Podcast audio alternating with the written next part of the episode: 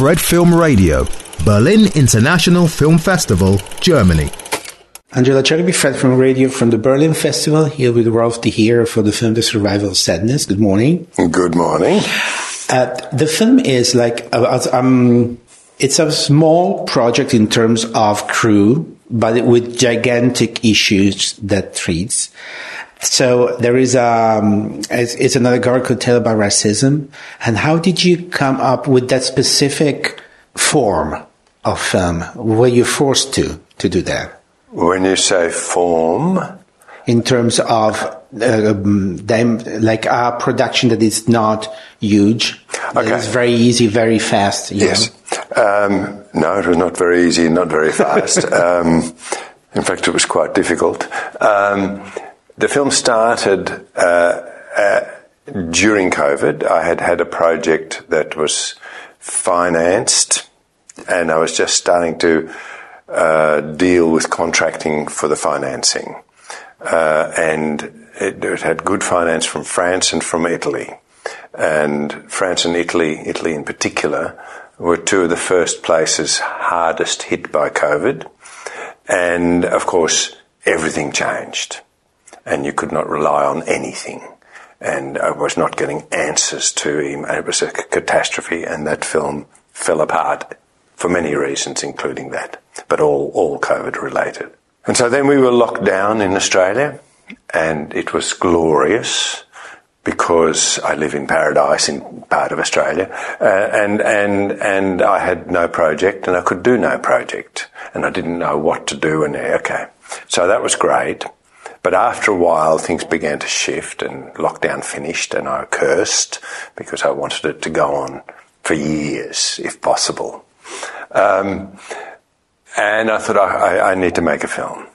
I need to make a film because I, I, tried to think about how to change the other project to shoot it differently, to make a different cost structure, all of that, and I couldn't because that was the film I wanted to make. And I thought, okay, I need to make something different in a different way. I need to make it now, very soon. And so I had to create a low budget film because clearly I could not get a lot of money in these times with difficulty, you but it had to be COVID nimble. It had to be able to shift according to what might happen with COVID. Uh, and so it became a journey that we could shoot in sequence uh, from beginning to end. And if something happened, we could ch- shift the journey and it would still make complete sense. So that, for example, um, I began thinking to shoot the whole film in Tasmania, uh, where I live. Uh, it turned out the way it happened that it became a journey from the desert to the mountains and so on. Um, and and so I had to shoot also in South Australia, which was also good for COVID. And the structure was the film was mainly shot outdoors, nearly all outdoors, and small crew and very small cast. So there's not so many people and all this mask business to okay and COVID business and so if if for example we got to the end of the South Australian shoot, which was the first half, and Tasmania had locked down because there was a lot of lockdowns within Australia from other you know, you couldn't come there, then we could just do this and and get the content, but in a different way. Yeah. Yeah. And so it was very deliberately structured. The parameters were very strong, and I'm very good at sort of setting parameters and then writing a work that fits in those parameters. Now, this is all a construct, but then I dive into the content. Yeah and and it just becomes a work of great passion. So the, the mathematics surround the outside, and the passion then can come. Actually, the, um, the, the, one of the strengths of the film is the beauty of it in terms of aesthetics of places, of locations Yes, that yes, you find, yes, which are telling us much more than reg- a regular location. Yes. How did you how did you build up the aesthetics of the film in this way? It it was an inspiring thing. It was it was a completely different way for me of writing a, a script for a film, um, because normally what I you know what people normally do. You write a story, you write a script, and then you get finance, and then you find locations to fit. This was the opposite. I looked for locations that would give me inspiration first. Yeah. And then I was, oh, what would happen here? Um, So you so you you created the story after you found the locations you you love. from Or from, yeah, from inspired from. and and and and so when when okay I was looking at the mountain first that's where I was looking for inspiration because that was near where I lived and then I got the image in my mind of the cage in the desert and so on then I realized I had to go to the desert okay before I finished doing this other stuff and I knew then it was a journey from the desert to to the mountains and the city in the end and so uh, I went to survey the, the desert stuff, and and I, I built it.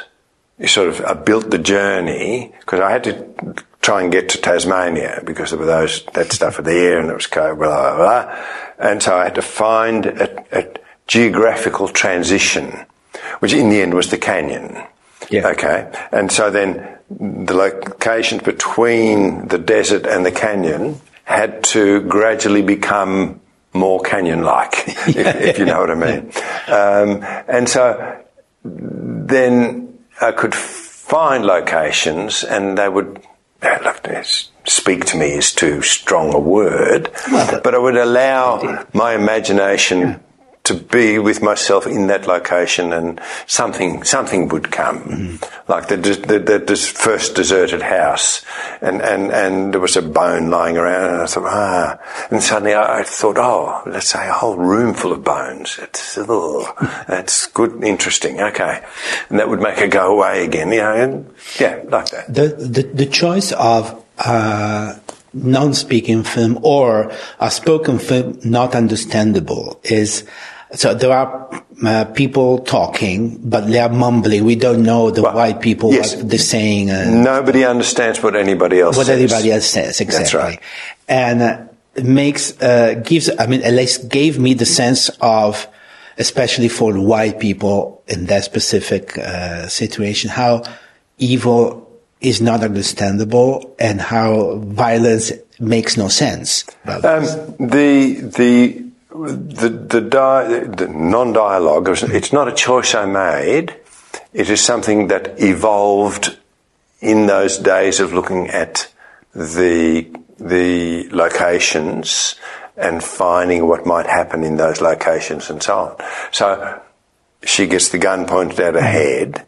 Okay, that was a location that I found. And I thought, what the hell is this? you know, and what was it? And why is it here? And completely strange, you know.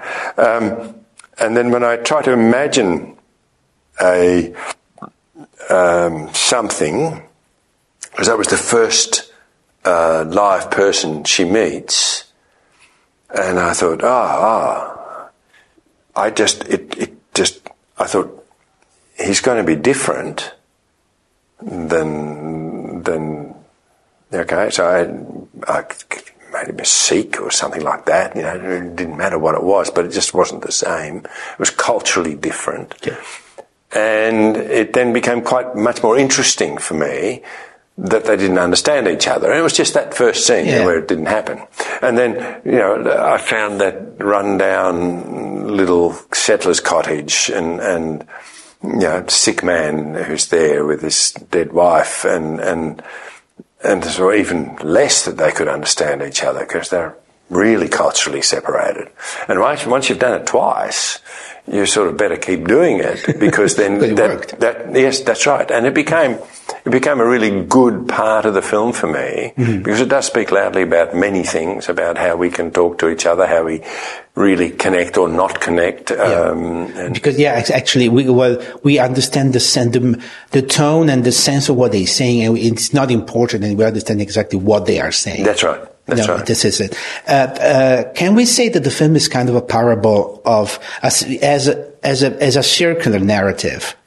Because well, uh, the film starts and ends In the same place. Yes, almost. Uh, with with a and leaves a little. I mean, at least to me, it lived a little bit of bitter taste to it because we, we were hoping the black woman could Yes, of course. could survive. So Of course. why this choice?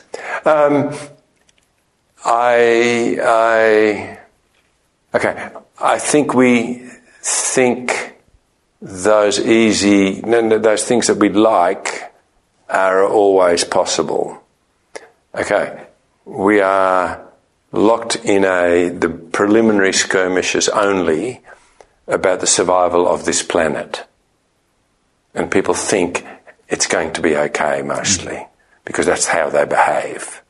Okay? No, and it's easier. not. Yeah, it's easier to think. Like It's, it's, it's not. Mm-hmm. There is no answer unless this completely changes. 100% changes mm-hmm. everything that we do. And of course, nobody has, nobody in power has the foresight to take the political risks to be radical in a way that we need to be radical. Um, so I don't want answers to be easy. And, and in the end, that would be an easy out. okay. Yeah. One last question about the beginning. The opening titles of the film are in many languages. Yeah. Just because you uh, this the message is universal, so you wanted to explain it. Well, it, it, seemed that um, when we had the film, it could come from anywhere, really, and be about anywhere. It could be seen anywhere without putting subtitles in. Um, there's no no written, because we kept out anything written out of the images, so you don't connect to any particular culture, and that's what I think I wanted to do. Um, not favour the dominant English culture, for example. I don't want to favour that as being this is a film from there. It's a film from anywhere that can go anywhere. Um, and so we found the five scripts. When I say scripts, I mean, you know, the way of writing for the five most populous language groups. Um, and so it covers, you know, like 80% of the world can re- see those titles and understand exactly what it is. Well, thank you very much. Thanks to Ms. Ro- Rolf de Heer for the film The Survival of Kindness from the Berlinale. I'm Angela Cherby for Fred, the Festival Insider. Fred Film Radio. 24 7 on Fred.fm and smartphone apps.